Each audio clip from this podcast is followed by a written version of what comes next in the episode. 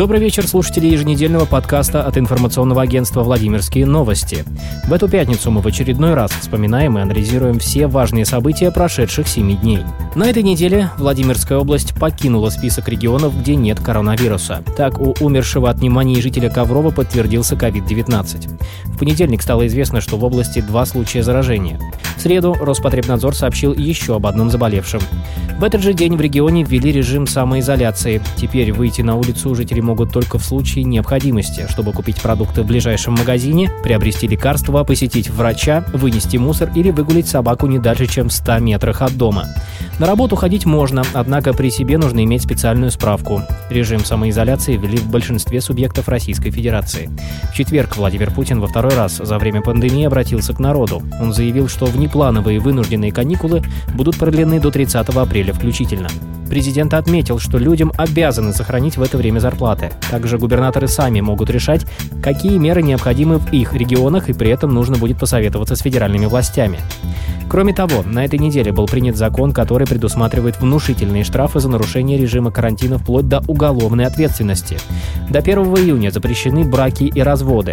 Исключение делается лишь для пар, которые согласны расписаться без свидетелей, гостей и торжественной обстановки. При этом у жениха и невесты должны быть веские причины, по которым невозможно отложить заключение союза. В остальных случаях даты, на которые молодожены подавали заявление ранее, перенесут. Что касается парада 9 мая, то в Кремле обсуждают все возможные варианты проведения этого мероприятия. Каких-то решений пока не приняли.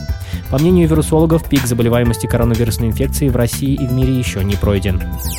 Во Владимирском Белом доме продолжаются кадровые перестановки. Так, вместо Максима Бруснецова сферу экономики и промышленности будет курировать Александр Ремига, а кресло Александра Байера занял Роман Гадулин. Он будет отвечать за вопросы ЖКХ и мусорную реформу. При проведении дорожных работ на трассе М7 «Волга» в Петушинском районе рабочие обнаружили подозрительный предмет, похожий на снаряд. На место происшествия прибыли сотрудники группы инженерно-технического отделения ОМОНа Управления Росгвардии по Владимирской области. Обследовав опасную находку, взрывотехники установили, что перед ними стартовая часть от системы залпового огня с элементами коррозии времен Великой Отечественной войны. Боеприпас был вывезен на безопасное расстояние и уничтожен накладным зарядом, об этом сообщает пресс-служба Росгвардии. В Юрьев-Польском на пожаре спасли ежика. Недалеко от села Варварина, пока пожарные боролись с очередным палом травы, начальник пожарной части Ильфат Ахмедзянов заметил в огне ежа. Мужчина помог ему выбраться из огня, ополоснул и напоил водой. Когда ежик пришел в себя, огнеборец отпустил его на негорящую часть поля. Опаленный, но живой, ежик ушел по своим делам. А в Вязниках пользователи соцсетей поделились фотографиями диких белок, которые стали активны после зимы. Как сообщают жители, присутствие людей нисколько не смущает животных. Белки кушают орехи и семечки, не обращая внимания ни на кого.